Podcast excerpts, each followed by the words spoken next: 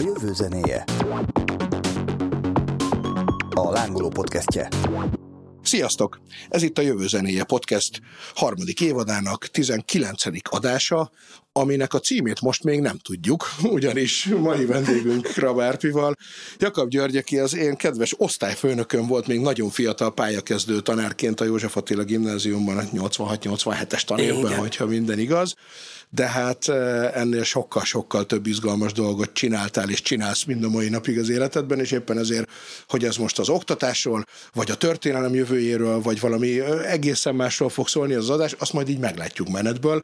De hogy én arra kérnélek kezdésnek, hogy egy kicsit mesélj magadról, mert hogy már majd a témánk szempontjából is fontos egy csomó kaland, meg, meg munka, meg minden, amint te keresztül mentél eddig. Jó, hát visszafelé haladva most mentem nyugdíjba, én tanárként definiálom magam, és azt gondolom, hogy nekem ugye a szakmai csúcs az életemben, ez az alternatív közgazdasági gimnázium volt, amikor szóval azt gondolom, hogy ennél egy tanár magasabb szintre nem kerülhet, hogy úgymond a barátaival létrehozhat egy iskolát, ráadásul ilyet még nem éltetek meg, volt egy év, amikor nem voltak diákok, na most ennél jártuk Európa iskoláit, nézelődtünk, és hihetetlen mítosz keletkezett ebből a dologból, és hát ez egy nagyon izgalmas dolog volt, csak nem akarok most túldimenzionálni, de ennek aztán volt egy másik vonatkozása is, hogy, hogy ugye elkészült egy gyönyörű utópia, majd elindult az iskola, és tulajdonképpen úgymond humán bölcsész, vagy pupos bölcsészként még ezt is megélhettem, hogy a nagy magyar valóság találkozott ezzel az utópiával, és, és tulajdonképpen hogy ö, ö, működött.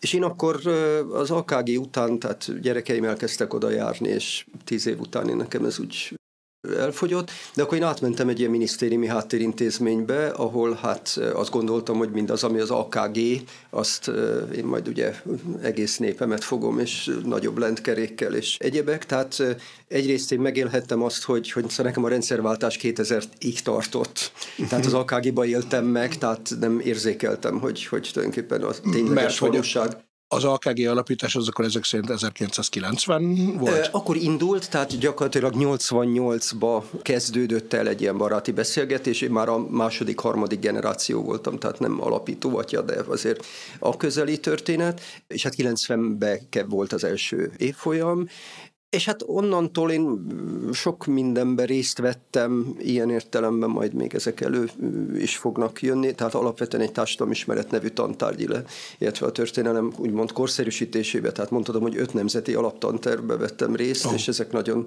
munkások, mert ugyanúgy működik, mint a burkolók és a köművesek világa, hogy összejövünk, ki volt az az őrült, aki ezt a natot megcsinálta, majd egymásra nézzük, mi voltunk, újra megcsináljuk, stb. stb. Tehát ez is egy másik történet. Tehát ennyit a munkára, én most nyugdíjba mentem, és, és mondom, igazából, hogy tetszik, ezzel a mostani oktatáspolitikával már azonosulni nem tudok, tehát most én egy zöld kakas nevű iskolába tanítgatok ilyen óraadóként, és Egyebek, és hát a másik oldal az, hogy hát egy kicsit ezekre a családom is ráment, tehát azt kell tudni, hogy ugye megint a munkaalkoholizmusról beszéltünk, tehát ennek megvan a maga.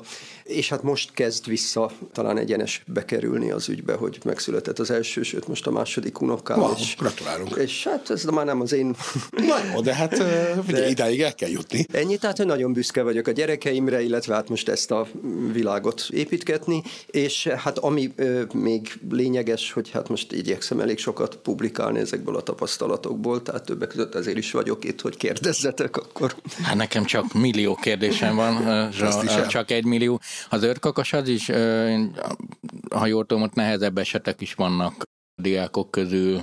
Hát sőt, kifejezetten, tehát hogy uh-huh. a AKG, és ezt el is tehetjük, tehát hogy ez egy ilyen nagyon érdekes dolog, hogy mindig egy, ugye a tornacipős igazgatóval mindig egy szociális iskolaként indul, és aztán sokféle okból, tehát ma már inkább ilyen finanszírozási és egyéb okból, de azért egy felső középosztályi, ha úgy tetszik, nyugatos értelmiségnek lesz a, hát most már az ászlós hajója, mert ugye régen volt ez az alapítvány és magániskola, amik hát most eléggé pusztulásra vannak ítélve, és hát az igazság, hogy most újabb történetet nem is nagyon tudok mondani róla. A zöld kakas viszont kezdettől fogva egy úgynevezett dropoutos iskolának indult, tehát ami arról szól, hogy kifejezetten olyan típusú gyerekeknek, akik valamiért a hagyományos iskola rendszerben nem férnek be, például András is elég határeset volt, csak hogy jelzem, hogy ez ügybe, hogy szerintem jobban érezte volna magát egy nem hát hagyományosabb, de valószínűleg majd... a, a, vagy a tanárai jobban érezte volna magukat.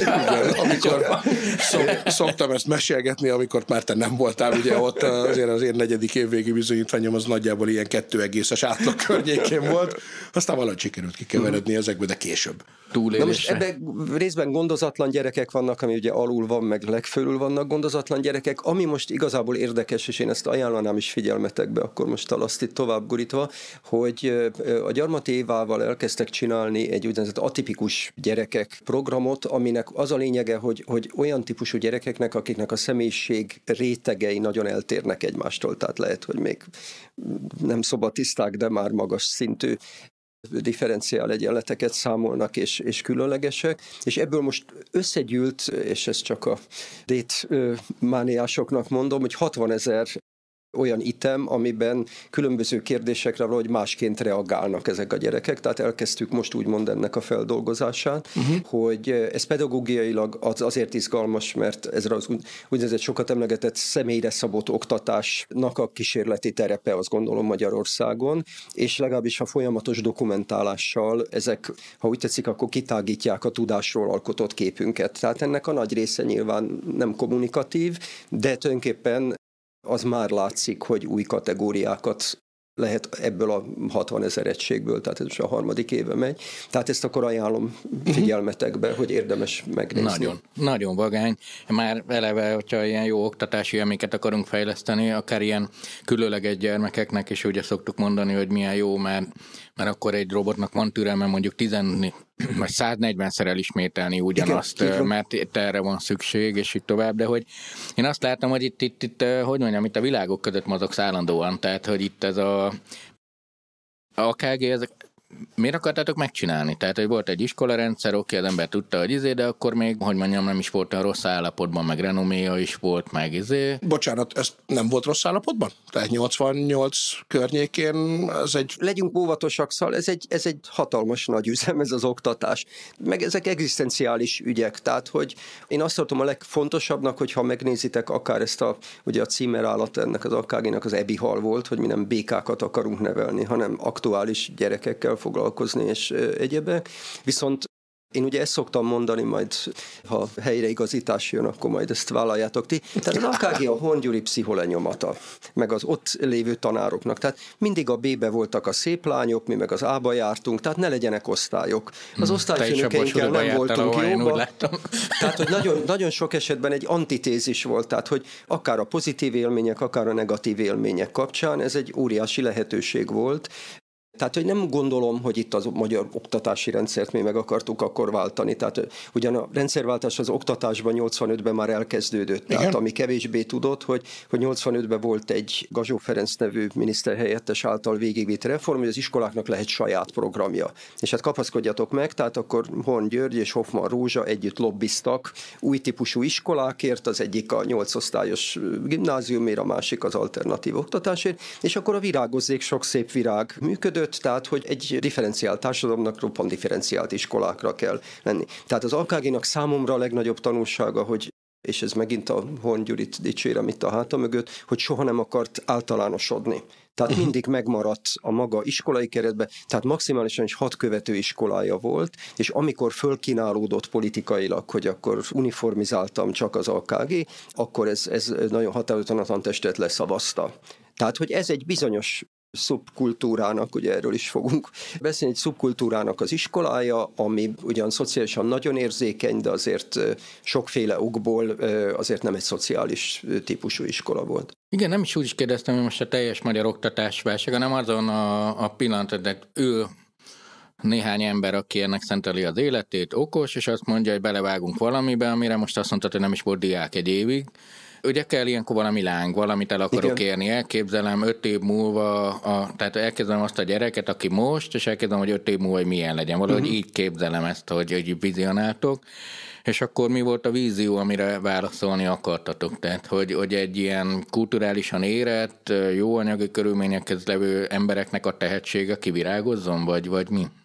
Utólag biztos, hogy ilyesmit is bele lehet tenni. Én mondom, arra emlékszem, hogy azért az egy év, az a bizonyos nulladik év, ez arról szólt, hogy napi nyolc órába ültünk és fecsegtünk, és Kiki elmondta maga egyrészt személyes élményeit, hogy szeretné, bejöttek a különböző típusú. Tehát volt egy keret, ami egy valóban angol száz típusú, és bizonyos mértékig már ilyen, tehát egész napos logikájú volt, és tulajdonképpen ebbe a keretbe az alapító anyák és az apák bele élték magukat. És mivel bizonyos mértékig most ebbe a logikába, ez egy antitézis iskola volt, ezért ezt nyugodtan lehet mondani, hogy egy kritikája volt a meglévő hmm. dolgoknak. Nem akarok köztetek feszültséget gerjeszteni, de azért azért az, hogy amikor Andrásnál tudod, azután egy-két évvel ebbe belevágtál, tehát lehet, hogy itt volt egy kis traumatizálódás is, de ez izgi, és akkor, és akkor ugye most sok szempontból reformálni akarjuk az oktatást, és most nem, tényleg nem ez, hogy most kitanít, vagy hogy, bár erről uh-huh. is hosszá lehet beszélni, mert, mert azért itt elég kemény dolgok vannak, de hogy volt az ipari társadalomban kialakított oktatási rendszereknek egy, egy elitizmusa, meg egy jó kis gyártószalag típusa, amit megcsináltál, ez leszel, és itt fog belőle megélni. Ez már a széttört ugye az internet, ugye, Igen. hogy vannak most szerinted a KG vagy ilyen új gondolkodás, ezekre választ adnak, újfajta tudásátadásra, vagy ilyen eliteket kell képezni, vagy mit gondolsz erről, hogy, hogy lehet az oktatás jövője? Na, tehát akkor. Erről fogunk leginkább valószínűleg beszélgetni, igen, jelenek közelmúltja, közel jövő, akár Magyarországon is az ugye egy fontos információ, hogy nekünk volt egy az első évadunkban, ami két évvel ezelőtt volt lassan, ugye Major Gábor oktatás kutatóval beszélgettünk, és ott nagyon sok minden érdekességet mondott el Gábor, ajánlom is, hogy aki nem hallotta, hallgassa meg, de hogy azért az egy sokkal általánosabb fókuszú beszélgetés Aha. volt, jóval kevésbé koncentrált arra, hogy nálunk egy olyan társadalomban, mint a miénk, ott mire lenne szükség, és mi az, ami jó esetben egyszer elkövetkezik, uh-huh. rossz esetben most éppen nem arra tartunk, azt gondolom, hogy ezt, ezt nagyjából egyetértünk ebben.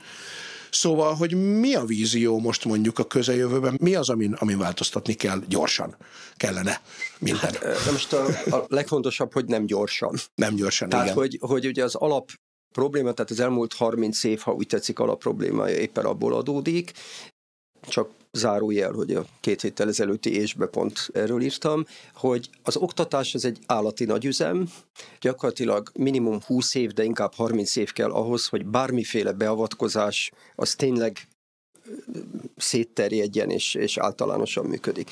Tehát az alapprobléma éppen az, hogy a rendszerváltás után ugye mindez átpolitizálódott egyre inkább. Most a politikai idődimenziója az egy egész más uh-huh idődimenzió, mert vagy egy költségvetési évhez igazodik, vagy egy választási ciklushoz, és bármennyire is most azt mondjuk, hogy 2010 óta, mit tudom én, ugyanaz a párt van hatalmon, gyakorlatilag folyamatosan zajlik a különböző érdekcsoportok között, hol a piaci, hol a hum, szóval nagyon sokféle uh-huh. egyház, stb. érdekcsoportok között tart. Tehát akár ezt a tíz évet is ebben az értelemben egy nagyon komoly, valóban évenként, két évenkénti módosításként le lehet pontosítani.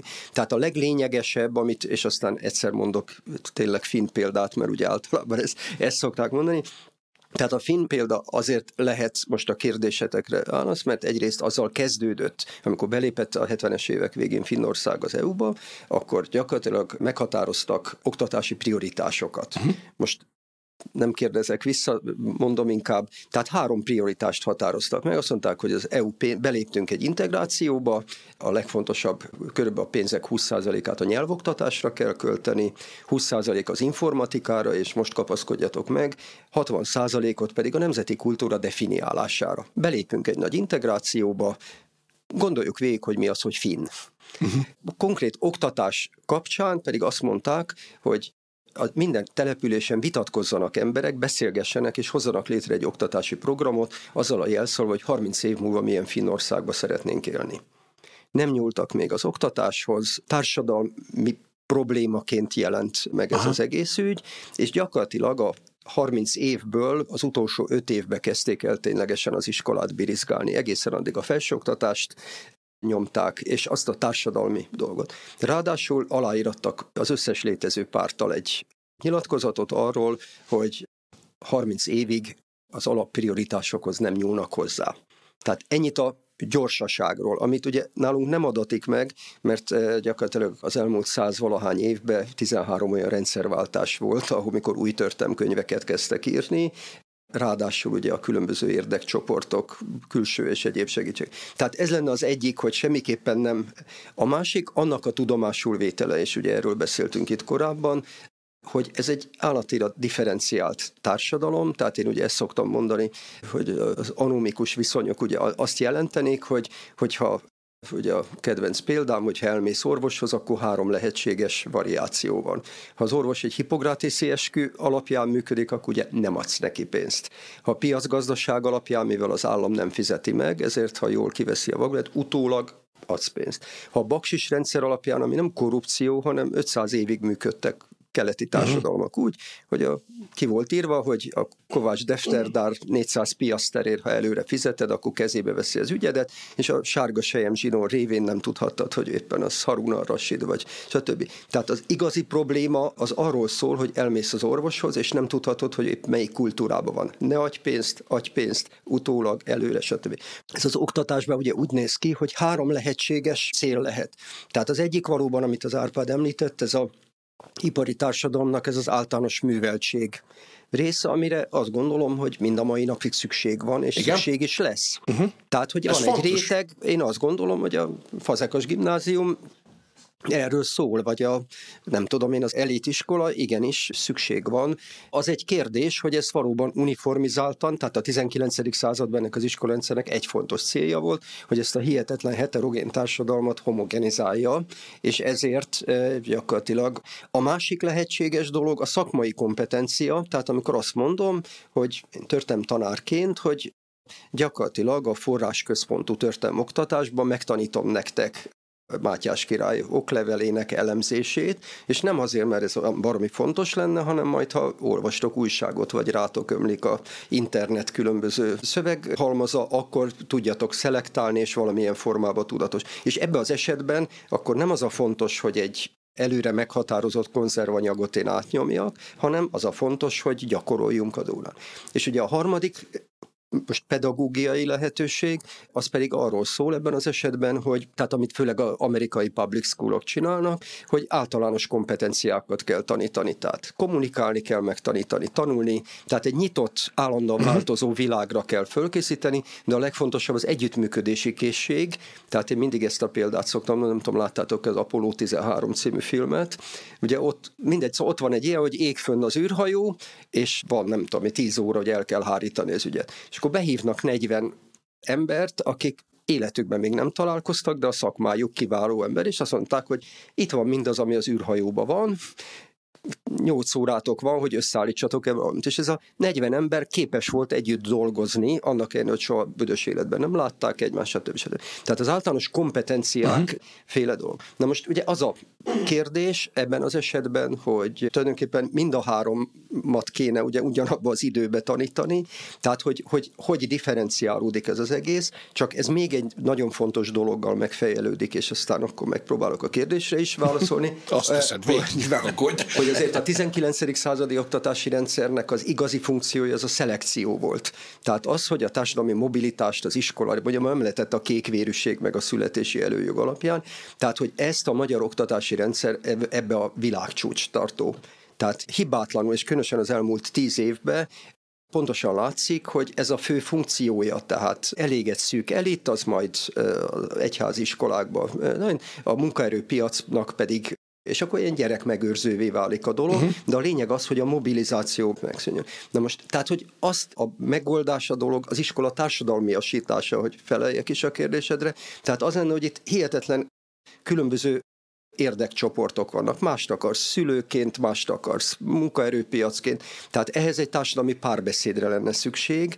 Amennyiben ezt az állam csinálja, akkor értelemszerűen a szelekciós mechanizmus lesz a legfontosabb dolog. És egyelőre ez a paternalista rendszer termelődött újra, és hangsúlyozottan én el tudom mondani az AKG és az egyéb rejtett tantervét is, mert ott ugye az arról szólt, ha megnézitek ezt az Ebi Halak pártján vagyunk című könyvet, ez a pedagógusok iskolája. Ez arról szólt, hogy hozzanak, én szeretek tanítani, hozzanak ide gyerekeket, és én na, majd jól fogom érezni magam ebbe a történetbe. Az más dolog, hogy itt azért a, meg a szülői kontroll, meg az állami kontroll is működött. Uff, uh-huh. én csak azt mondom, hogy ez egy sok szereplős történetként lehet rendbe tenni hosszú távon ez a válaszom.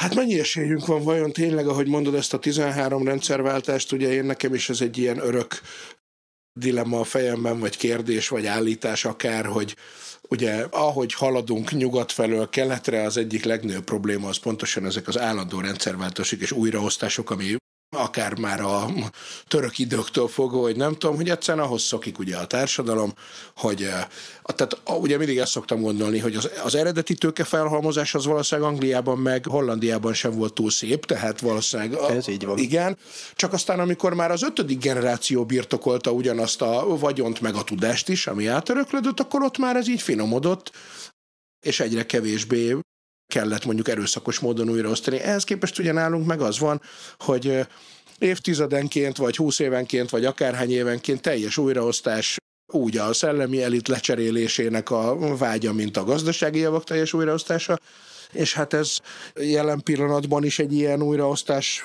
közepén, végén, akárhol vagyunk, de hogy azt is lehet látni, hogy a társadalomnak az a része, aki mondjuk a vesztese ennek az újraosztásnak, ő viszont meg azt követelné, hogy de ha ennek a rendszernek vége, akkor osszuk megint újra, vagy csináljuk vissza, ami meg hát megint újra termeli azt, hogy egy ilyen évtizedekig tartó társadalmi párbeszédre hát mennyi az esély itt nálunk?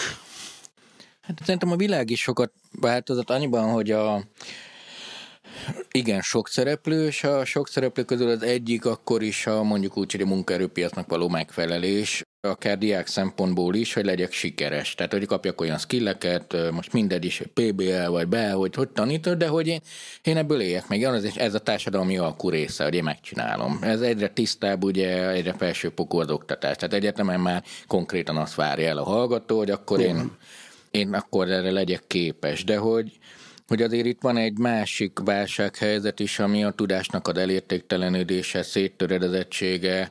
Ugye maga az oktatásnak egy az egyik alapja, hogy egy rendszert a fejedbe ültetek, megtanítalak dolgokra, és abból gazdálkodsz. És ahhoz helyett ugye a digitális kultúra meg a töredezett kérdésekre adott töredezett válaszokkal operál, és ez, ez is okoz egy oktatási válságot azok mellett, amit mondasz, és hogy, hogy azt mond meg, ami nekem most kell mert a digitális kultúra szolgáltatás ezt nyújtja. Nem mutatja be a várost, hanem megmondja, hogy itt balra kanyarodjak, nem érdekel a város. És tudjuk, hogy ez káros, de nehéz bebizonyítani, hogy káros, majd kiderül tíz év múlva. Mm. És akinek... Na és itt jön be, hogy a kulturális tőke újra termelődésére szerintem ez a válság is egy ilyen izé, mert könnyebb azoknak elmagyarázni, hogy az egész várost ismerd meg, és közben tud, hogy balra kell kanyarodni, akiknek a környezetében mindenki ezt mondja neki. És én az iskolát azért tartom nagyon pontosnak, vagy azért is, és azért nem a digitális oktatásban látom a jövőt, mert kb. az utolsó helyszín az, ahol olyan embereket találkozhatsz, akik mások, mint te. De ez nem igaz azért, mert uh-huh. tudjuk, és ezért te is utána tudjuk, hogy azért egy budai középiskola és egy határmenti középiskolának a, a diákjai nem mások egymástól, nem tehetnek róla, de mások. És persze vannak programok, hogy találkozzanak, uh-huh. meg ilyesmi. Tehát melyik közegbe hiszel jobban, és tudom, hogy mind a kettő jó, az egyik az, hogy azt mondom, hogy kb. hasonszerűeket egybe, és ők egymást erősítve, egymásnak példát mutatva felszállnak az ég csúcsára. A másik az, hogy direkt összekeverem, és tudom, hogy kicsit visszahúzzák, de mégiscsak egy közepet viszek föntebb. Uh-huh.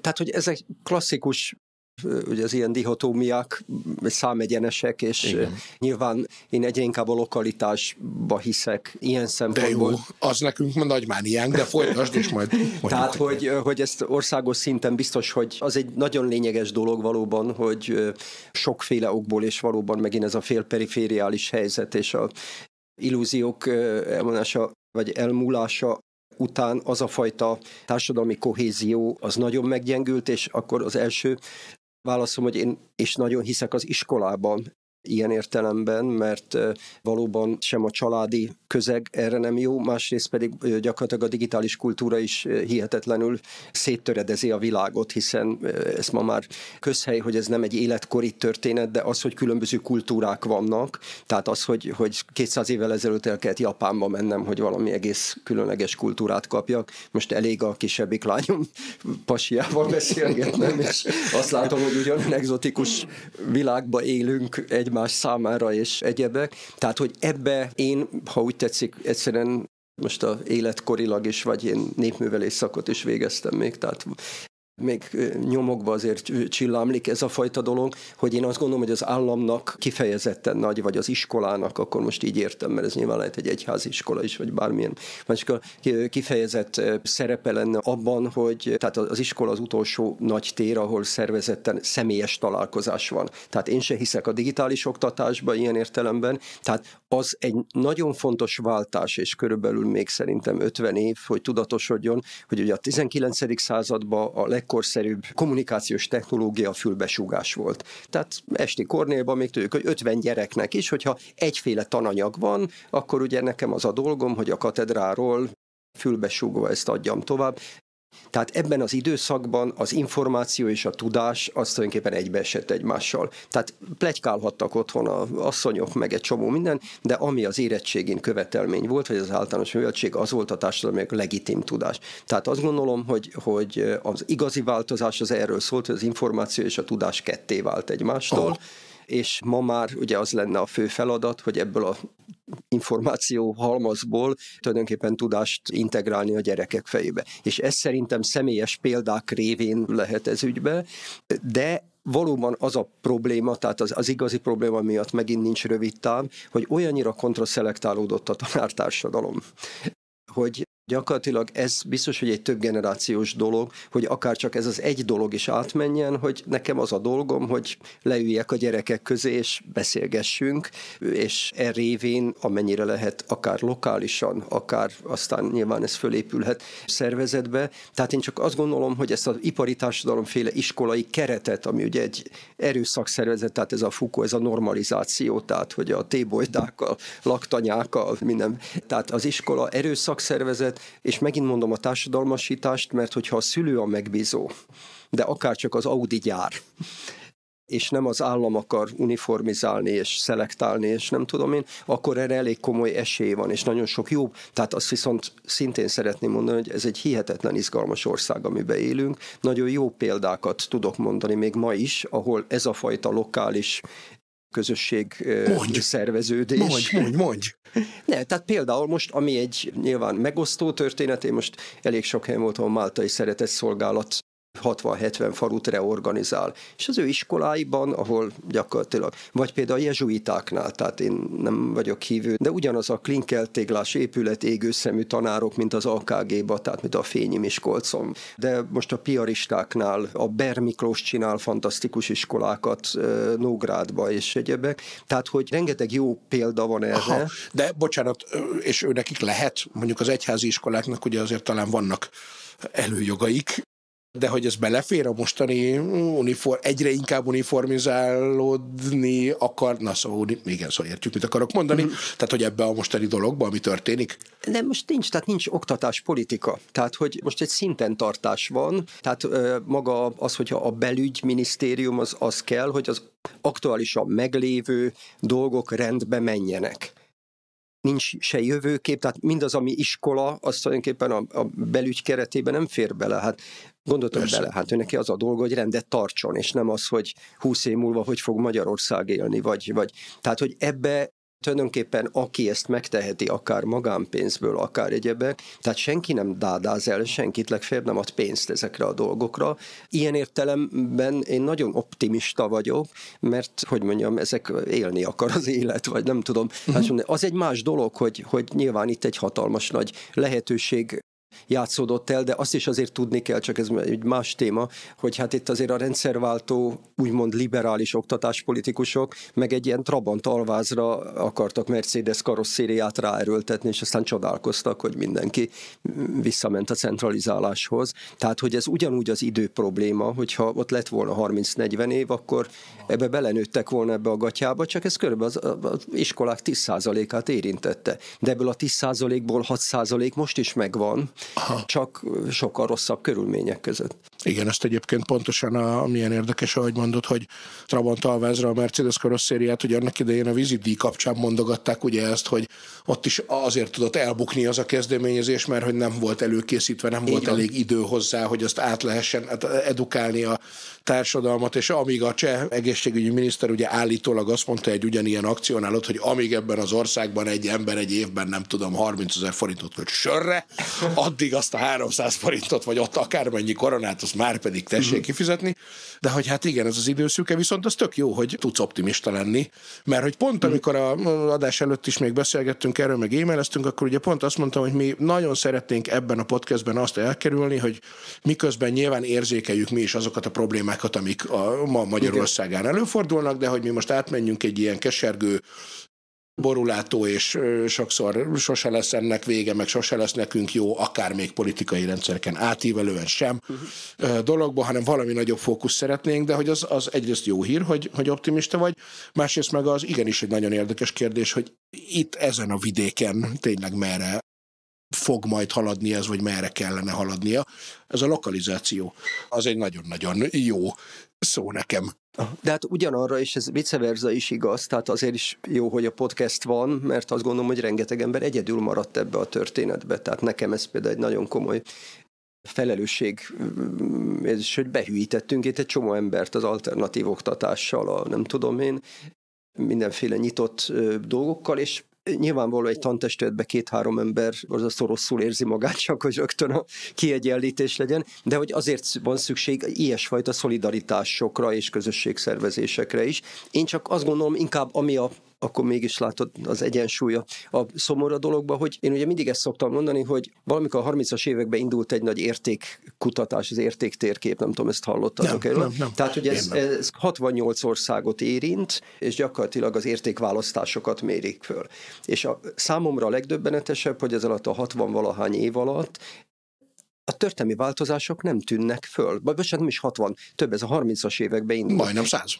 Tehát majdnem 100 év, tehát nem érzékeled az értékváltozáson, most az országos szinten, az, hogy volt második világháború, Rákosi korszak, Kádár korszak, rendszerváltás és egyebek. Tehát, hogy itt ezek a mély struktúrák, ez már az én világom, ugye a történelem és a, e, nem tudom, tehát ezek a mély struktúrák valami hihetetlen stabilak, és tényleg nagyon lassan változnak. Bocsánat, és... hadd kérdezzek közben, milyen értéket, tehát hogy mit választanak az emberek, vagy mit választanak, akkor miről hát, szól ez pontosan ez itt, a kutatás? Hogy, ez pontosan ilyesmi, hogy akkor most a vanília, most már nincs előttem, vagy a citromfagyi, vagy, vagy mit tennél adott helyzetbe, tehát ezek egy ilyen biblikus része is van, hogy ilyen tanmesék vannak, és akkor te ebbe mit választanál, mit, mire tennéd a nagyobb hangsúlyt egyebek, és a hankisnak volt egy nagyon szép megfogalmazása ez ügybe, hogy már nem bíznak Istenbe, de magukba sem. Tehát ez a, ha úgy tetszik, a slusz poénja, és annyi, hogy közelebb állunk a pravoszláv kultúrához, mint a közvetlen szomszédainkhoz. Ó. Oh. Igen, a, amúgy én is nagyon szerettem egyébként a magyar oktatás világ rengeteg innováció van, és egy kicsi országban, ami meghatározóak szinte az egyéni szereplők is. Meg nyilván sok minden, nem is a, általában az oktatás, azt már látom, hogy 10-20 uh-huh. óra alatt sem tudnánk végigbeszélni, de, de nem is baj, mert erről még kell beszélni, mert, mert pontos, mert ez egy tükör. És ugye azzal kezdtük ezt az egész információs társadalom átalakulást, az elején még tudástársadalomnak hittük, és azt mondtuk, hogy na, Eddig is pontos volt az mhm. információ, de mostantól lesz az információ legfontosabb, meg a tudás, és mindenki hozzáfér mindenkihez, és akkor leszúrtuk az ászlót, hogy most már a legjobb. Ahhoz képest egy 10-15 évvel később arról beszélünk, hogy vélemények, posztigasságok, és mindenki össze van zavarodva, és ez rossz. És akkor, akkor persze könnyű megint az oktatásra mutatni, hogy valamit ti rontottatok el. De ez így nem igaz, csak hogy oké, okay, és ezek a nagy képekkel küzdhetünk, de mégis most gonosz módon lemennek egy személyesebb szintre, hogy oké, okay, akkor te most hogy tanítanád törit? milyen törikönyvet csinálnál, vagy hogyha besétálsz egy órára, vagy lesz egymás mellett sok minden, és lesznek különböző színvonalú iskolák, de hogy, hogy te most hogy csinálnál egy töri oktatást? Uh-huh. Itt megint a én az órára bemegyek, vagy oktatáspolitikus vagyok, vagy... vagy Most vagy... legyél oktatáspolitikus, mert arról, hogy te az órára bemész, arról majd én szeretnék a őszi évadban egy történelem jövője adást, és már nem titok, hogy könyvet is tervezünk, amiben a magyar történelem jövőjéről szeretnénk akkor beszélni. Így, akkor de, legyél oktatáspolitikus. De hogy most legyél oktatáspolitikus, tehát... Jó. Ami Nyilván, nyilván nem vagyok, de nagyon lényeges egyébként, és azért lényeges ez a kétféle sapka, mert az oktatáspolitikusnak más dolga van, mint a tanárnak. Tehát, hogy abból már épp elég kalamajka volt, hogy a miniszter intézkedett buktatási ügyekbe, és, és nem tudom én egyik oldalon, másik oldalon meg nyilván az se jó, hogy egy ö, oktatáspolitikus bürokrata akar az iskolába ilyen értelemben rendet tenni. Most ha már a történelmi oktatás, tehát az köszönöm, hogy Oktatáspolitikusként. Köz, köz, köszönöm, hogy szűk szűkítette a dolgot. Tehát, hogy az első mondandóm az leginkább az, hogy tehát a, azt gondolom, hogy egy történelemtanárnak más dolga van, mint a történésznek. Na ez is érdekes még, akkor ez Kicsit álnaív kérdés, de nem csak álnaív. Mi a, mi a fontos különbség? Hiszen egy történelemtanárnak is kell képeznie magát, kutatnia. Ami közös, hogy még egyszer a, a történelem ez egy nagyon fontos dolog, nyilván én haza, haza beszélek ez ügybe, de tulajdonképpen nem a természettudományok logikája, noha már ott, ott is megkérdőjeleződött a dolog. Tehát én azt gondolom, hogy a történelem oktatás az alapvetően egy adott társadalom kohéziójáról és jövőképéről szól. Tehát tulajdonképpen mi az a közös, és akkor innentől ugye identitás politikába fogunk szépen belemenni. Tehát azt gondolom, hogy a történésznek egy adott társadalmi konstelláció mellett nyilván az igazságot, de nem ahogy történt, hanem tulajdonképpen, mert ezt nyilván nem tudhatja objektíven, és nem tudom én, de valóban Ugye ezt úgy szokták mondani, hogy az, hogy volt-e Mohácsi vész, vagy nem volt Mohácsi vész, azt tulajdonképpen nem tudjuk. Azt tudjuk, hogy a szakma szabályait betartó mainstream történészek közös véleménye alapján, és csak azért szoktam ezt a példát mondani, mert eh, proforma a Mohácsi vész a legbizonytalanabb történés, csak nem akarom Olyan. visszaszívni a történeteket, ugyanis körülbelül egy, azt hiszem, hogy négy hónappal utána történő visszaemlékezés, meg egy egy évvel utána történő visszaemlékezés alapján rekonstruálják, meg egy Isztambulba található kép alapján, meg egy csomó megtalált csont alapján, de ugye a szabályok azt mondják, hogy két-három egybevágó forrásnak kell lenni ahhoz, hogy tényszerűen megállapítható legyen a dolog, majd a történészek de eh, most hogy... tesznek, de vissza... De most ennél a csatánál, tehát az, hogy néhány úriember vitatkozott, azt tudjuk, az, hogy pontosan kikésett, nem késett, Így van, hányan már... voltak, uh, diadal volt ez, ez meg az értelmezés. Ez, meg az ér, ez, a, már, ez már az és, és azt mondod, hogy ahogy értelmezzük a múltat, az a mi jövőnkről beszél, amivel egyébként totál egyetértek, csak... Ennyi. Ehhez képest azt gondolom, hogy nyilván, tehát hogy a, a múltból mi válogatunk, különböző, minden megtörtént, válogatunk, de csak zárójelbe rekonstruáljátok, hogy a, akár két órával ezelőtti történetben is mi történt köztetek, uh-huh. itt az előző podcastban, és rögtön kiderül, hogy, hogy ez bonyolultabb ügy, de nem ez volt a kérdés, vagy feladatom. Tehát visszatérve, hogy én újra azt gondolom, hogy a történelemtanár feladat az identitás képzés, megint jön a lokális történet, tehát ki lehet találni nagyon sokféle keretet, de még mindig a nemzet, tehát a mi, eh, ha úgy tetszik, akkor nyersanyagunk, a nemzeti közösség és a helyi közö, különböző szintű helyi uh-huh. közösségeknek az identitását kell megtenni. Tehát oktatáspolitikánként teljesen nyilvánvalóan. Létezik itt persze globális dolog, meg európai, meg egyebek, de azt gondolom, hogy nekem Jakab Györgynek, ha tanítok, akkor alapvetően a magyar nemzeti közösség összetartozó ügyeit kell megtanítanom, illetve hát ez nyilván egy koncentrikus kör, és ez bizonyos mértékig függ a ellenségképektől is, mert jönnek a marslakók, akkor itt mi összefogunk, mint föld, stb. stb. Ne, jót tenne az emberiségnek egy valami szemléletváltás ilyen szempontból, mármint, hogy szerintem az emberiség tök jó, és tök együtt működni, de most nem megyek be, de, de akkor most te fordítva, mondjuk én, én Ócsán jártam középiskolába, Igen. Ócsának pont van is temploma, mocsara, minden el mint hogy annak a nevét. Tehát egy jó helytörténetivel azt mondod, hogy nézd, ez a templom amúgy ez, és Igen. kontextusba rakott, hogy, hogy de amúgy mi itt vagyunk, és ez a népünk, de azért vagyunk most itt. Uh-huh. Velük beszéltük meg, hogy elmenjenek, ők mondták, Igen. hogy mi menjünk el, de maradtunk, tehát hogy ilyen izé.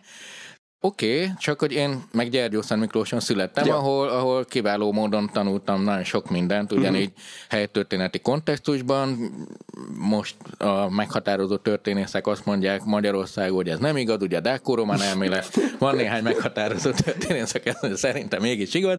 Nyilván tudjuk, hogy butaság. Na, lényeg az, hogy én ezt a két törékönyvből tanultam. Volt nagy kincsünk, tényleg a magyar történelmi könyvekből tanultam ott, mert áthozták rokonok, és uh-huh. akkor délelőtt megtanultam, hogy jó, hát így azért Gyergyóban az nem kell félteni, hogy a nagyon leadták volna, ott az uh-huh. elég szigorú közösség volt ilyen szempontból, de hogy hol húzod meg a határt? Tehát, hogy a lokalizáció, és meddig tart a koncentrikus kör, hogy meddig kell megértenem a környezetem történelmét ahhoz, hogy az én környezetem, az én történelmem is jobb legyen. Uh-huh. Tehát én azt gondolom, ez megint van egy életkori szintje ennek a dolognak. Tehát én nagyon szeretem a Asterix Obelixet, amint a gallok elnáspángolják a rómaiakat, és hát ugye egy komoly vita is volt, itt Andrással korábban már beszélünk, mi csináltuk egy ilyen Kárpát-medencei történelmkönyvet szlovákokkal, románokkal. De akkor erről később később Erről majd egy adást is szeretnék, de hogy nem, de azért mondd el, mondd el, mondd el. Az ide vonatkozó rész, hogy például az egy nagyon fontos megállapodás volt, hogy alsó tagozatig ilyeneket nem csinálunk.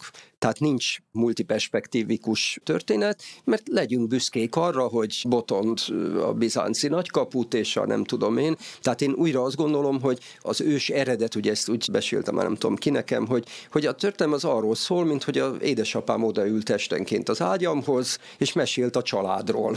A hülye nagynéniről, a Guszti bácsi csodatételéről, a ló megbokrosodásáról és egyebek. Tehát, hogy biztos, hogy ez életkorilag is egy nagyon lényeges, tehát, hogy ennek az alapja biztos, tehát minden identitás unikának, tehát egy olyan érzelmi azonosulás, amiben egyértelműen azt gondolom, hogy egy csomó tevékenységre is szükség van tehát arra, hogy építsd föl műanyagból a Gyergyó Szent Miklósi templomot, hogy gyűjtsél szemetet, hogy már csinálom is a. Ócsán, és, tehát hogy, hogy egy csomó olyan közösségi tevékenység, tehát akár egy ilyen projektbe ágyazott közösségi tevékenység, amiben ez a fajta lokális identitásod megalapozódik. Uh-huh. Jó, akkor, akkor... És bocsánat, utána ez tovább bővül. És... Annál is inkább, mert hogy egyébként alsó tagozatban nincs történelmoktatás, legalábbis az én kisebbik lányom harmadikos, nagyobbik negyedikes általános iskolás. történet van, tehát abban, vagy kell legyen, de akkor ott valami, tehát a, a tananyagban, Kör, én azért mondom, most oktatáspolitikus vagyok, tehát ez De melyik tantárgyban? De körny- hát, környezet, vagy az etika, ir, vagy... Irodalom, tehát nyelv, a anyanyelvi kultúrához a, a magyar mondavilág ott a, kell igen, legyen. Igen, az oké, okay, tehát, hogy persze a versek, meg a, igen, valószínűleg monda is volt már, igen, az igaz, de hogy mondjuk definitív történelem, akár ja, nem, nem, hát ez, ez nem is definitív történelem, ez, ez egyszerűen csak arra, hogy én nagyon emlékszem, hogy én biztos voltam, hogy a magyar urán a legjobb urán, vagy a magyar bauxitnál nincs jobb, és hihetetlen rossz Aha. érzésem volt, hogy máshol is vannak finom kaják. Ez például belém nagyon belém verték, ez a Isten kalapja, bokréta rajta, stb. Igen. Igen. Szeretjük de... ezeket a narratívákat, ugye a magyar ufók, akik Igen, igen de bocsánat, ez viszont tök érdekes kérdést felvet a jövőre vonatkozóan, hiszen, hiszen pontosan ahogy mondod, azért ez jóval könnyebb volt mondjuk a, nem hogy a múlt században, de még akár 15 évvel ezelőtt is, amikor megvoltak azok a különbségek, hogy átmentél Csehszlovákiába, vagy később már Szlovákiába, és nem tudtad, melyik a jó csoki, csak ha, max, ha valaki elmondta, Igen. hogy mit kell lenni, hogy mit kell lenni. Most meg ugye az van, hogy a, sokszor szoktunk beszélgetni ezekről a közös kulturális háttérről, ami a mi gyerekeinknél azért annyiban más, hogy ők viszont a neten keresztül nagyon sok minden olyan dolgot kapnak, ami globális. Tehát... Ez, ez, ez így van, csak két dolog, tehát egyrészt ez itt ugye a bevezető történethez, hogy ugye nekem az állításom az pont az volt, hogy, hogy persze a világ mindig sokféle volt, de ugye a középkor, vagy az újkorig volt egy keresztény kultúra, amiben mindenki, érted, egy adi beleírhatott bármi biblikus történetet, azt úgy körülbelül értették. Uh-huh, Utána a közoktatásnak éppen ez volt a dolga, ez az általános műveltség, hogy hát le volt nézve az az ember, aki legalább nem tud, tehát emlékszem, volt egy csoporttársam, aki hat francia zeneszerző tudott emmel, és kikérte magának, hogy ő hallgatta is ezeket a zenéket, mert ő ezt meg betanulta és egyebek. Tehát valóban ez a széttöredezettség, ez egy, ez egy nagyon erős történet, és a másik mondanom viszont éppen ez, hogy azt gondolom, hogy az iskolának épp ez a feladata, hogy a széttörezettséggel szembe, ugye ha azt mondom, hogy a keret a nemzeti keret, vagy uh-huh. a hely ócsai keret most ebben az esetben, hogy ennek ellen tartani. Tehát, hogy én ebbe régen nem, de most már egyre konzervatívabb vagyok,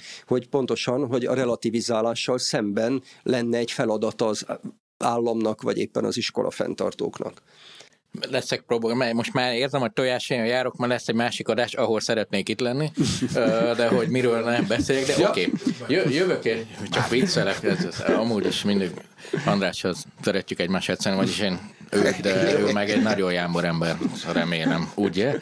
Szóval. Ugye? Hát, Jó, kettem csak itt, itt ülünk harmadik évad óta, és még sose vesztünk össze se, semmilyen szinten. Sose lesz ilyen. Szóval, hogy igen, a lokalitásnál most tényleg ez vissza, a 90-es évek, stb. és én amikor feljöttem egyetemre Budapestre, feljöttem, ugye? Igen, uh, ez, akkor igenis nagyon mások voltak azok, akik egyetemen találkoztam, mondjuk egy budai gimiből jött, vagy máshonnan, és, és tök jó fejek voltak, meg mindenki tök jó fej volt, de az ember azt érezte, hogy, hogy nagyon más szavakat használunk, más az életről alkotott elképzelésünk, és ez nem csak a tanárokon múlott, és elvileg nem is a tananyagon, meg kb. ugyanazokat tanultuk, de mégis máshogy. Uh-huh.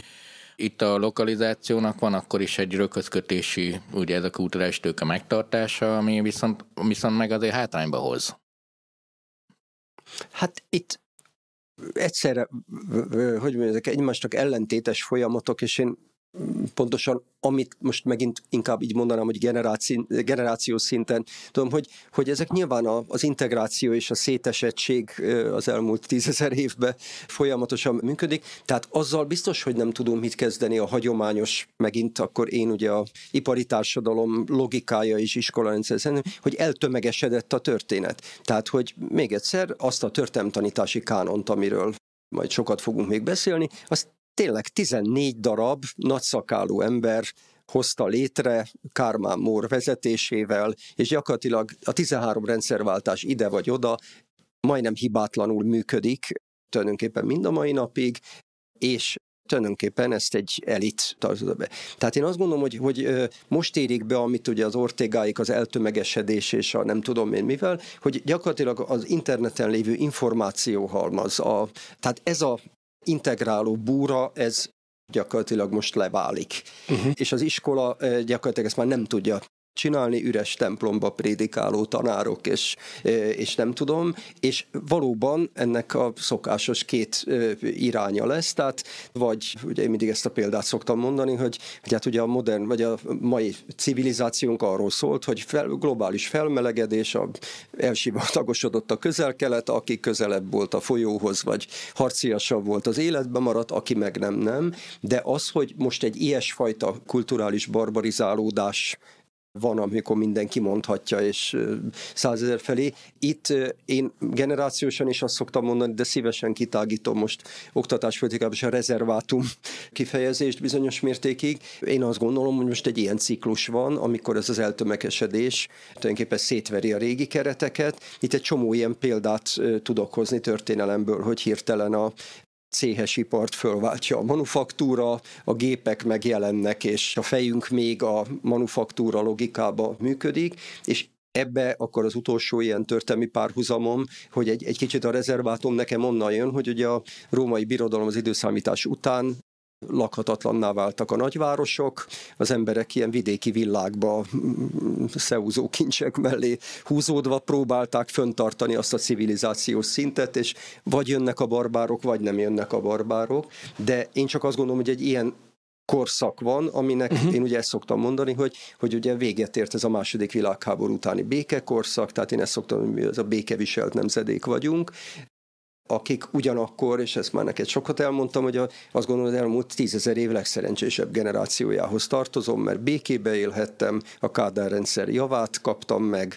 illúzióm lehetett, és még nem érint a globális felmelegedés a hátsómat. Tehát visszatérve, hogy utóvét harcok, tehát én ezt szoktam mondani, hogy nekem most a feladatom a leletmentés. Aha. Tehát, hogy baromi sok érdekes nem tudom, az Asimov bocsánat, alapítványát igen, emlékeztek-e? Tehát ugyanez, hogy ez a szervezettség most össze fog omlani, én azt gondolom, hogy most ez a dolgunk, hogy valamilyen formában azt a két alapítványt megerősíteni és megmenteni azokat, akik akarják ezt. De ez most már nem oktatáspolitika volt, hanem vízió volt. Igen, bocsánat. de ez fontos, mert ez, hogy... Így, virtuál sörözgetünk, és, és tudom, hogy időívünk is van, de ja. itt több mindennel egyet, tehát nyilván ezekben egyetértünk. Én, én azért ennél még egy körrel optimistább is Jó. vagyok annyiban, hogy, hogy oké, okay, van itt tömegek lázadása, oké, okay, van tudás szétesése, de ezek ingák szerintem is visszamennek. Tehát azért van egy olyan, hogy hogy ez ilyen nagyon csalóka. Igen, én mindent tudhatok mindenbe, és akkor jön a megoldó érték. Pont Aha. azért, mert a klímakatasztrófát meg kell akadályozni, és persze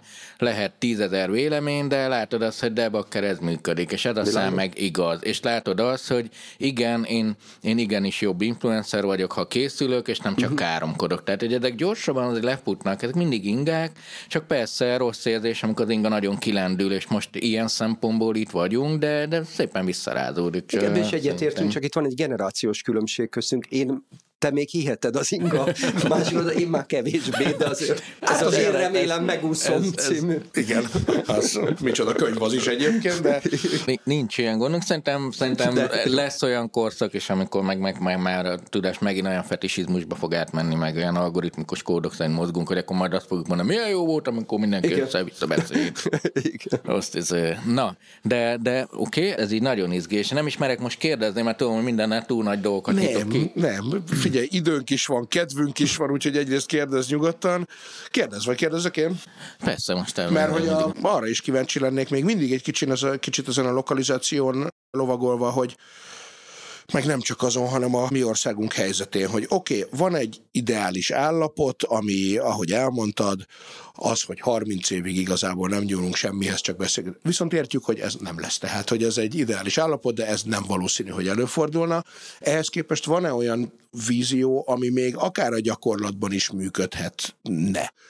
Tehát van egy ennél kevésbé ideális, de mégis olyan dolog, amire azt mondanád, hogy ha egy picit jól sikerülnének a dolgok, akkor nagyjából erre felé kellene, vagy tudnánk menni, és az így kb. jó lenne itt Kelet-Európában. András, itt a dimenziót azért határozzuk meg, mert tehát az oktatás egy nagyon fontos tükre a társadalomnak. Tehát ami ugyan ígértem, hogy Finnországról ne mhm. többet, uh-huh. ott a társadalmi szolidaritásnak egy nagyon komoly kultúrája van, egyébként furcsa módon épp az elmaradottságból adódóan, meg a szegénységből adódóan.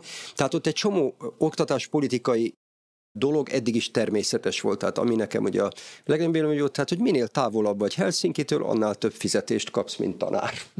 Tól kezdve egy csomó olyan típusú... Na hát ezt például sose gondoltam volna, pedig mennyire logikus, és mennyire, mennyire logikus. Abszolút. Tehát én azt akarom mondani, hogy itt azért nagyon nehéz bármit mondani, mert óhatatlanul ez az iskolán kívüli dolgoktól függ. Tehát, Aha. hogy amíg ez átpolitizálódik, és a József Attila Hazán című versét be lehet helyettesíteni tulajdonképpen a mai közállapotok leírásába, addig tulajdonképpen az iskola, még egyszer, a magyar iskolarendszer zseniálisan teljesíti a politikai elvárásokat tehát adekvát a dolog, tehát nem véletlen baleset, meg a, tehát ezek után most tényleg ne aktuál politizáljunk itt a... Az nem is szokott minket érdekelni, bár az Adi nekem jobban eszembe jutatja a mai jó, helyzeteket. De, jó, hogy igen, persze, Aha. de hogy, hogy igen ha már Adi, akkor ugye nekem is ez jut eszembe, ugye a Corvin Codexben van ez, hogy, hogy a komp elindult kelet felé, itt reked százezer európai, mi lesz vele.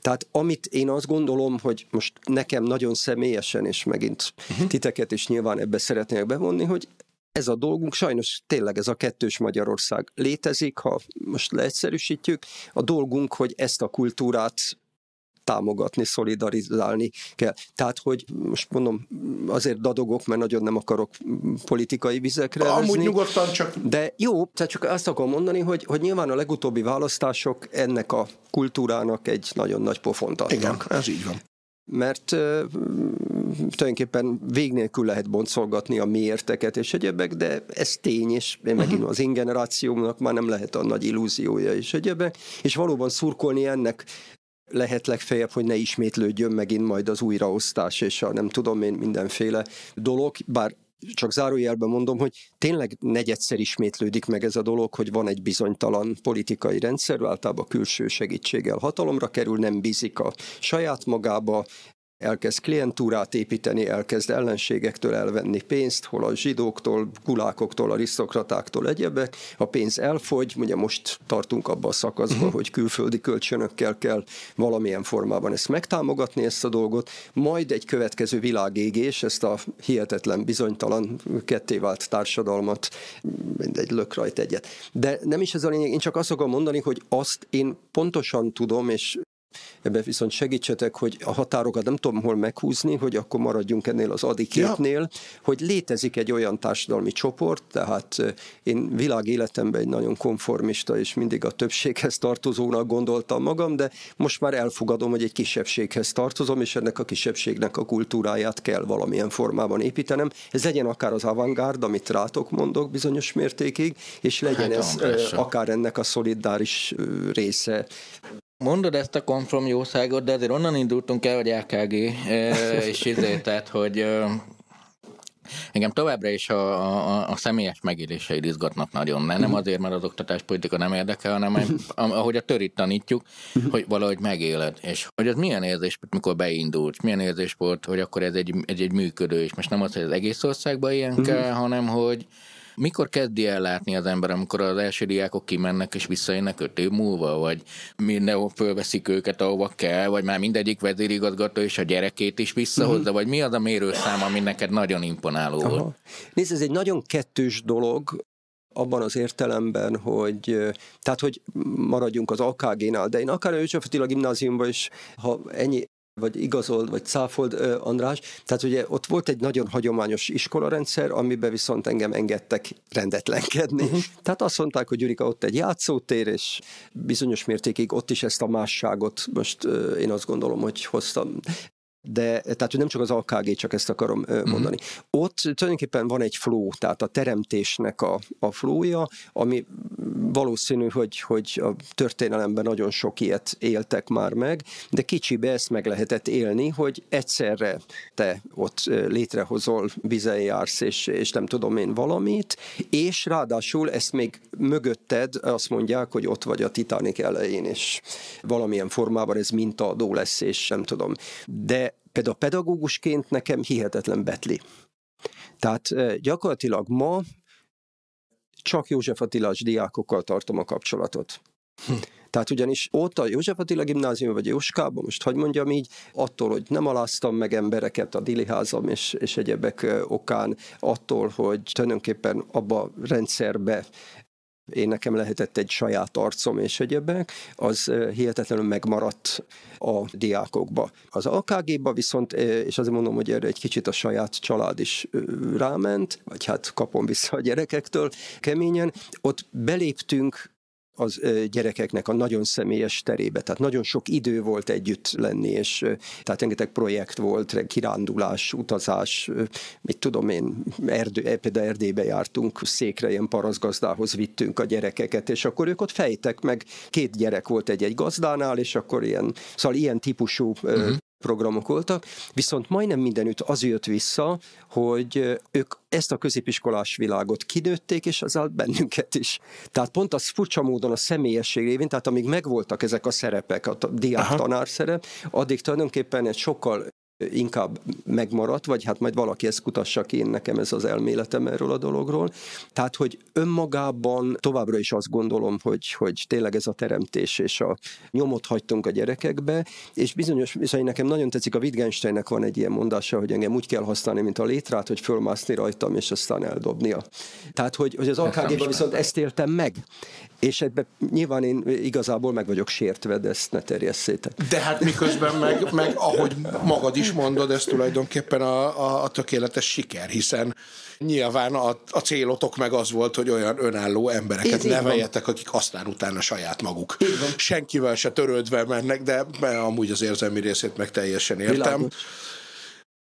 Hát mit tegyen egy, mit tegyen egy mai szülő? Nyilván most nem a gyakorlati tanácsokat akarnánk mm. itt felvenni, hogy mindegy mennyire a sarki suliba, aztán majd valahogy kibalanszírozott, hogy ja. ott mit mondanak, meg te mit mondtál otthon, de hogy akkor azért, ahogy mondod, még akár rövid távon is van, némi remény azért van, tehát, hogy ja, nincs mindig, baj, hogyha... Mindig van, nézd, szóval az, az egy nagyon fontos dolog, hogy ugye kétféle szülői magatartás van. Tehát van ez az angol rendszer, ami azt mondja, hogy nem bízom a szülőkbe, ezért a gyerekek menjenek el a college-ba, és elviselem, hogyha nyári szünidőben hazajönnek meg egyebek.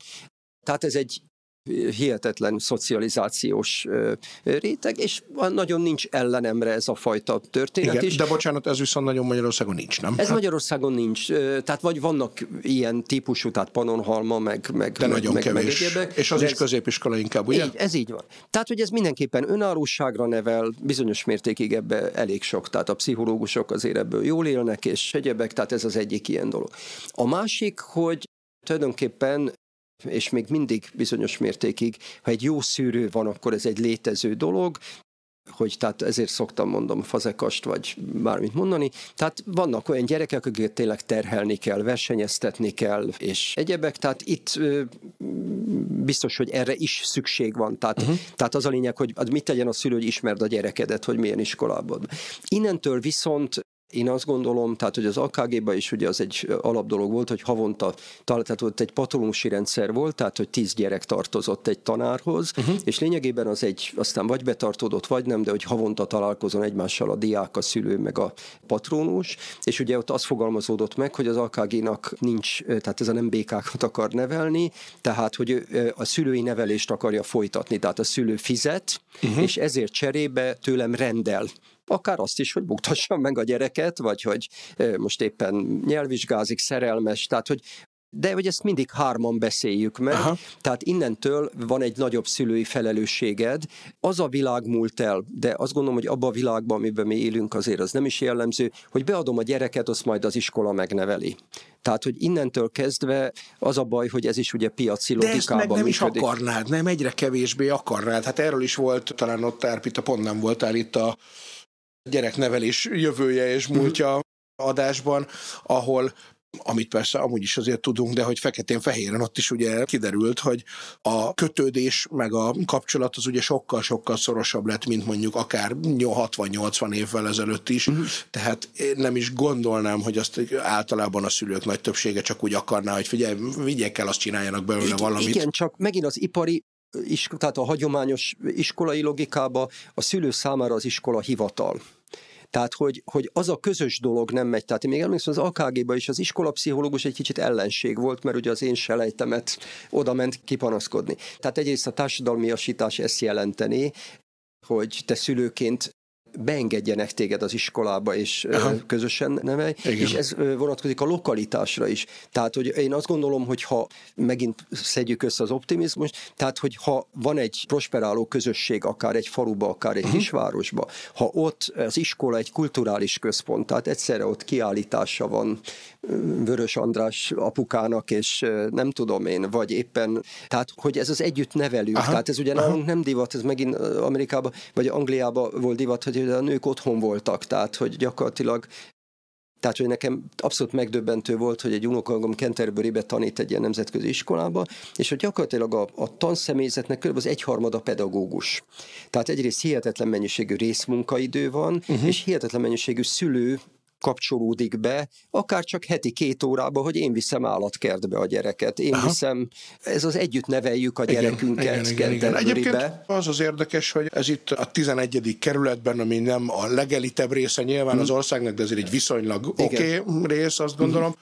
Ez itt egyébként simán működik, még itt a tagozatban rengetegszer volt ilyen, hogy egyik szülő ment, és pontosan, ahogy mondod, Igen. elment velük nyilván tanár, tanítónénivel együtt, de hogy ment hmm. kísérni ide-oda, arborétum, A Sashegyre, nem múlt héten is például. Úgyhogy igen, ennek a nyomai megvannak, csak hát ahogy ezt már ebben az adásban is többször boncolgattuk, azért ez valószínűleg általánosnak nem mondható ebben az országban. nem, de én azért mondtam ezt az orvos példával is, meg a sokféleséget, mert, mert megint a hagyományos iskolai rendszerbe a tanár ugye a tananyag leadó automata, becsukom magam mögött az ajtót, és megkapom azokat a delikvenseket, akiket fölött dominálhatok. Tehát megint egy AKG típusú iskolában projekt van, tehát tanárcsapatok dolgoznak együtt, tehát ugyanis ha én omnipotens tanárként akarok, akkor beleőrülök, hogy én vagyok a szavazatszámláló, a drogprevenció, a mindenféle, tehát hogy ennek a kultúrája körülbelül 50 év, amíg elterjed, amit mondasz, hogy nyomokban ez mindig is volt valamilyen uh-huh, formában, uh-huh. csak érted, akkor a SMK elnök a legkiállhatatlanabb anyuka, aki előnyöket akar. A, tehát, hogy, hogy azt az iskolai... Ezt, bocsánat, egyébként mi megúsztuk, hála Istennek, tehát, hogy azért, ahogy mondod, érdekes, amikor az első szülőikre úgy be kellett menni, és úristen, mi lesz itt, és azt kell, hogy mondjam, hogy nem volt túl szoros kapcsolat azért így a mhm. szülők között, de hogy nem volt az idegesítő anyuka sem szerencsére. Hála Istennek ez egy más. Na, ez akkor már egy új, új generáció. Igen. Na, tehát, hogy ezek lennének a jövők, hogy lokálisan alakuljon ki egy közösségbe, egy polgármesterbe, egy nevelőtestül, tehát ugye ezért szörnyű Igen. megint ez az államosítás, most szörnyűségekről persze, persze. szó, mert hát ez kéne, hogy, hogy itt nagyon jól működik például a, a Budaörsön, ez a Kesjár Csaba iskola, szintén egy jóskás tanítvány révén, ugyanez, hogy valami Van, hihetetlen szülői bevonásokkal. Bocsánat, egy motorversenyző volt, ugye? Igen, aki, igen, aki igen, egy balesetben igen, elhunyt a karrierje igen, közepén, igen, vagy igen, elején, vagy nem is igen. tudom. És róla van iskola elnevezve. Tessék? És róla iskola. De jó, Na, hát, hát ez tök De ez, ez milyen jó. Na és bocsánat, csak azért örülök a, a, nagyon ennek az egész, meg én is erőltettem ezt a lokalizációt, hiszen az itt nálunk többféle kontextusban elhangzott már, és ezt mindig szoktuk mondogatni, hogy, hogy ennek az egyik lehetséges, és tulajdonképpen valószínűleg nem is feltétlenül rossz kimenetele ugye ennek az egész információ bőséggel kezdődő, aztán deepfake-be átmenő világnak ugye pont az, hogy szeretnénk azt gondolni, hogy az lesz itt valószínűleg a jövő, hogy egyrészt lesz egy globális szintje a dolgoknak, mert amikor gigadolgok vannak, mint háború meg világjárvány, azt úgyis csak azon a mhm. szinten lehet kezelni, viszont egyre fölerősödik a lokális, hiszen egyre inkább abban tudsz bízni, amit még a saját szemeddel látsz meg, akit a saját szemeddel ismersz, és hogy alapvetően akkor az, amit te mondasz, hogy ez egy jó állapot lenne, azt, azt én azt gondolom optimistaként, hogy a világ a, magától is arra felé fogja tolni ezt az egészet, mert nem nagyon lesz más lehetőség, és akkor mind a kettőtöket ilyen félig meddig zászónak képzelni. Legyünk, lehetünk akkor optimisták ennyiben? Nekem lesz egy záró kérdésem, Jó. de imádlak titeket így hallgatni, és, és igen, így egy, ezt hívjuk lokalizációnak, ugye a múltkor... Igen, van hát Nem, ezt már te is nem, nem pont ez, de hogy, hogy a, a globális nyerességeket, de hogy lokális én is imádom a lokális szintet. Én a, mondjuk úgy, hogy az állammal is önkormányzati szinten tudok mit kezdeni, mert ott tudok olyan projekteket megálmodni, ahol olyan szereplőket, hogy visszahat. Szóval, hogy totál egyetértek ezzel. Nekem az a nagyon régóta foglalkoztat már az, hogy általában rendszert nem a saját rendszerével kell megjavítani, ezt ugye tudjuk. Uh-huh. És hogy ezt fontosnak tartom, hogy az általános trend ugye, hogy a szerepkörök mindegyik társadalmi rendszerben, amiről itt beszélgetünk, mindig az, hogy elkezdenek mozogni egymás felé. Az egészségügyben a páciens már nem csak a beteg, hanem már a beteg előtt, már aktív válik, információt keres, kommunikál, stb. És itt is, hogy a szülőnek el kell mozdulni az iskola felé, a tanárnak a, a szülő felé, és az egésznek a közösség felé, szerintem ez az út nagyon tetszik. Csak hogy itt, itt én két dolgot látok fontosnak, ugye az egyik a tisztelet, a másik meg a dalázat. Tehát, hogy ezeket kell behozni a rendszerbe, hogyha ezek meg lesznek, akkor ez működni fog. És ez, ez... Bocsánat, én itt ugye ezt ígértem, hogy hát én vagyok az igazi jövőkutató, nem az Árpád. Hát arról szólt, hogy rész, rész szétesett a római birodalom állami szervezettsége, és kialakul a hűbériség. Aha. Azok a lovagvárak, azok a városi kommunák, azok a faluközösségek, azok a szerzetesrendi kolostorok, hogy az értelmiségi exám, tehát mindenki számára kialakul, csak bocsánat, a tekintély és tisztelet.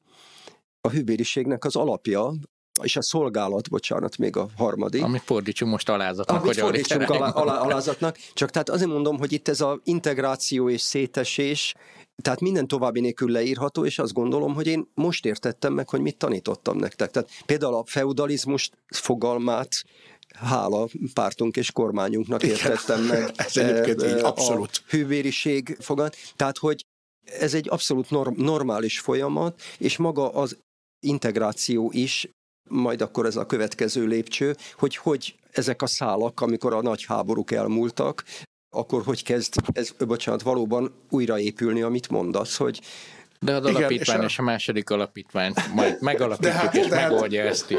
Egyébként, és akkor megint óhatatlanul nem lehet nem egy pillanatra aktuál politizálni, hogy ahogy mondott feudalizmus, és ugye én emlékszem, a törikönyvben volt a városi levegő szabaddá tesz mondat, talán fejezett cím, és Igen. én azt nagyon sokáig nem értettem. Nyilván értettem, de hogy, és pontosan ahogy mondod, valójában ezt így az elmúlt néhány évben lehet a szószoros értelemben megtapasztalni, amikor látod azt, hogy egyébként egy nagyvárosban, pláne Budapesten, te mennyire tudod magadat tényleg függetleníteni a politikától, és sokkal könnyebben éled meg azt, hogy hát jó, hát most lehet, hogy éppen nekem nem feltétlenül tetszik, a, akár, hogy most ki kormányoz, hogy kormányoz, de valójában a saját napi életemre igazából nincs befolyása, ezzel szemben elmész egy kis településre, ahol a hűbéri viszonyok, hűbéri viszonyok megvannak, és, és nem azért, mert hogy ott kevesebbet érne bárki, hanem mert ugye a megrendelés az nem nagyon érkezhet máshonnan, hiszen igen. tehát a pénz vagy a gazdaság, nem tudom, forgása az, igen, igen, azon a csatornán megy, és rögtön az van, hogy ott meg egészen másképpen fogod ezt megélni,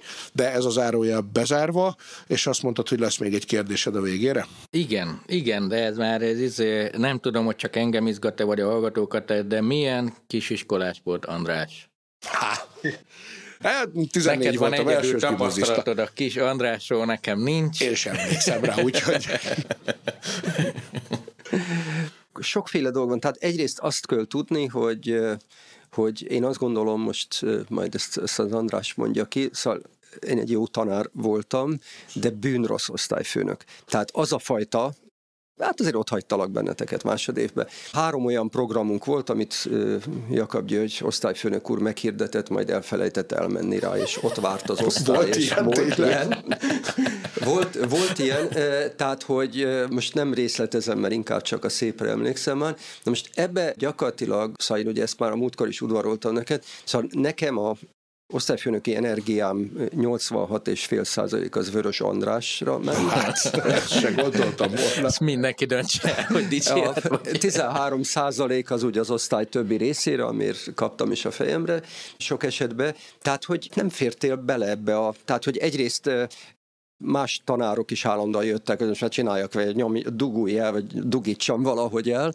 Tehát, hogy én azt gondolom, és sokféle módon tényleg nem tudta 45 percet végigülni, ha nem tudom, nagy szád volt, mondhatnám pofád, de tehát, hogy mondjam, nyilván ez pontosan látszott a családi dolog, hogy mondtak neked valamit, erre. Normálisan egy középiskolai diák azt mondja, hogy igenis tanár úr, ehhez képest visszaszólt, meg vitatkozott, meg, meg, meg nem tudom én, ami, hogy mondjam, így utólag nézve más, de ott valóban ugye ez egy alapkérdés, hogy én 30 emberért vagyok felelős, vagy pedig uh-huh, tulajdonképpen pedagógusál. Tehát ami a leglényegesebb, a legtöbb családlátogatásom az vöröséknél volt, vissza, visszajáró történet, és innentől ugyanakkor mindvégig egy, egy kultúra, tehát ugyanazt a kulturális nyelvet beszéltük, én nem tudom, van-e neked példányod ebből a török táborból? Hú, lehet, hogy valahol van. De és most, hogy mondod, mert az az érdekes egyébként, hogy én nekem annyira olyan a memóriám, hogy törlődik. Most, hogy mondod a török tábor, tényleg hát milyen menő volt, és milyen jó volt, és milyen jó emlékem mm. van róla, de ha nekem kellett volna ezt felidézni, hogy ja, ilyen volt. Na, tehát... mert ott, ott például remekül, tehát a tábori körülmények közé, tehát kiderült, hogy kreatív vite, tehát csináltunk egy ilyen török-magyar végvári tábort. Mm-hmm. Igen, lehet... hogy hol volt, azt nem tudom, de azt tudom, hogy valamilyen ilyen laktanya közelében, mert hogy ott voltak mindenféle. Lehet uh, anekdotázni? Persze. Lehet, hogy majd váki, mert ez most nem tudom, hogy mi Figyelj, az, ami elmondható. Tehát nekem ugye a Kádár rendszer egyik példájának is szoktam mondani, meg hát ami mit lennék. Tehát az a lényeg, hogy a Lőrinc Laci barátommal kitaláltuk, hogy csinálunk egy ilyen török-magyar végvári tábort. Laci volt az Árpád gimnázium, ők voltak a magyarok, mi a törökök. Tehát ez egy történelmi fakultációs program volt, amiben szeptembertől heti két órába a lányok ruhát vartak, a török nagykövetség segített, kajá, főzés, szóval mindenféle egyebek, és annyi történt, hogy szépen fölkészülgettünk, és volt egy főpróba a tavaszi szünetbe. És ha jól emlékszem, Diósjenőni kempingbe csak mi törökök voltunk, de a lényeg az, hogy valami NDK-s turisták teljesen szétverték a az egészet ott állandóan sertepert éltek meg, megjöttek, és én akkor vonatkozó hétfőn az iskolai menzán elpanaszoltam, hogy ebben a nyavajás országban nincs egy nyugodt hely, ahol lehet egy ilyen játékot játszani, és hát itt részben középen is van a poén, tehát hogy A József Attila gimnázium igazgató helyettese Kárpáti Ferencné honvédelmi miniszterné volt, aki ugye heti két órában szerintem nem tudom mit tanított, vagy ezeket majd vág ki, de nagyon fontos szerepe volt, még erről van néhány anekdotám, hogyha érdekel benneteket. Tehát a lényeg az, hogy az esti vacsoránál aputak elmondta Kárpátiné, hogy hát jó lenne valami nyugodt hely. Tehát Jakab Gyurit kedden délután fölhívták telefonon, a iskolába még, hogy jelenjek meg szerdán délután négykor a Kovács őrnagynál a Honvédelmi Minisztérium negyedik emeletén. Oh. Na most hát én közlegényként szereltem le, gyűlöltem a katonaságot, gőzöm nem volt, hogy miért, de hát menni kell, és hát kiderült, hogy én vagyok a Kárpáti lánya, tehát Kovács őrnagy tisztelget nekem, amikor beléptem, és közölte, hogy akkor ő van megbízva azzal, hogy nekem táborhelyet keressen. Na most ez ha. nekem ugye a, a perverz szórakozásom egyik csúcspontja lett, ugyanis nyomban közöltem, hogy akkor honvédségi níván le fogunk vonulni Hódmezővásárhelyre, ahol László alezredes fogadta vezérkari nívát, és szintén lejelentkezett Jakab György közlegénynél, és elkezdte bizonygatni, hogy miért az ő laktanyája a legjobb hely arra, hogy tulajdonképpen itt ilyen tábor legyen. Tehát még három laktanyát bejártunk, és rezibe voltunk, oh, ahol tényleg ami nekem nagyon tetszett, mert 400 éve az laktanya, és hát hihetetlen szabad síkságok voltak, és nem igen, tudom, igen és hát annyi történt, hogy amikor megérkezett a buszunk, akkor szintén lejelentkeztek, hogy most húzták ki a zártláncú rádióadót a török és magyar tábor között, tehát én minden nap telefonon hadat üzentem Lőrinc László kollégámnak, és szétverték a tábort is, mert minden nap jöttek, hogy csak egy kis pirotechnikai bemutató, csak egy kis, nem tudom én, ilyen bemutató, meg olyan bemutató, de kétségkívül azért egy ilyen amerikai számháború volt, hogy ilyen szalagokat kellett letépdesni uh-huh. egymásról, és és abba egy csomó kreativitás, tehát ez a másik oldala, és csak háta mögött majd fordulj meg dicsérlek, de hogy szóval az derült ki, hogy amint ezek az iskolai keretek megszűntek, és ott is azért volt tanulás, tanítás, harc, ugye akkor is fizikálisan is jól, jól állt az úr, tehát hogy nagyon hasznos tagja voltál, és ha kell, akkor van egy dokumentáció még rólad is, vagy még de jó, is. persze, tök jó, tök jó. Azt, aztán most azt majd a következő adásban, de hogy... De hogy Itt kell egy ártatlan kérdés, egy szemekre bukkanni, de ez így van. Na, de és másik oldalon meg nem nagyon törődtem velük, mert akkor már gyerekem született, meg jöttem elfelé. Tehát, hogy ilyen fantasztikus tűzijátékok is voltak a történetben, de nem véletlenül, tehát azt hiszem a 15 évesre vagy a 20 évesre hívtatok meg először. Hát, de én meg azokban nem nagyon vettem amúgy különösebben, mm. én se részt, tehát, hogy ha tudtam, elmentem szívesen az osztálytalálkozóra, de hogy, de hogy valahogy, valahogy ott még nem voltam a közösségszervezésnek a, a, a csúcsán gimnazista koromban, és aztán azzal a közösséggel ez nagyjából így is maradt, Világos. miközben tök jó fejemberek voltak persze, meg ah. vannak mind a mai napig is abban, a, abban az osztályban, de ezt az egész sztorizást ezt viszont folytatjuk legközelebb, ami valószínűleg már csak az őszi évad lesz, mert hogy mert hogy a tavasziban még egy három-négy adás van, tavaszi nyár elejébe belehúzódó, és akkor az, utána pedig majd folytatjuk nyilván ősszel. Az az igazság, hogy én a végére se jöttem rá, hogy mi lesz ennek az adásnak a címe, de majd megfejtjük. Majd Annyi baj legyen. Persze. Nagyon szépen köszönjük, hogy jó, itt voltál. Én köszönöm, és ez jó volt anekdotázni is. Akkor ezt a filmet átküldöm majd, Igen, akkor neked, is... vagy küld már, vagy, vagy akkor... Be is tesszük a leírásba akár a, ja, jó, a jó, hát ez, ha, ez, ha ez az a címe is, hogy a szabadság bolond körei egyébként, tehát mint... Jó, Köszönöm, akkor búcsúzunk el a hallgatók. Így van, köszönjük szépen a hallgatást, sziasztok! Ja, igen. Találkozunk, Jó, akkor innen folytatjuk. Jó. Ez volt a jövő zenéje.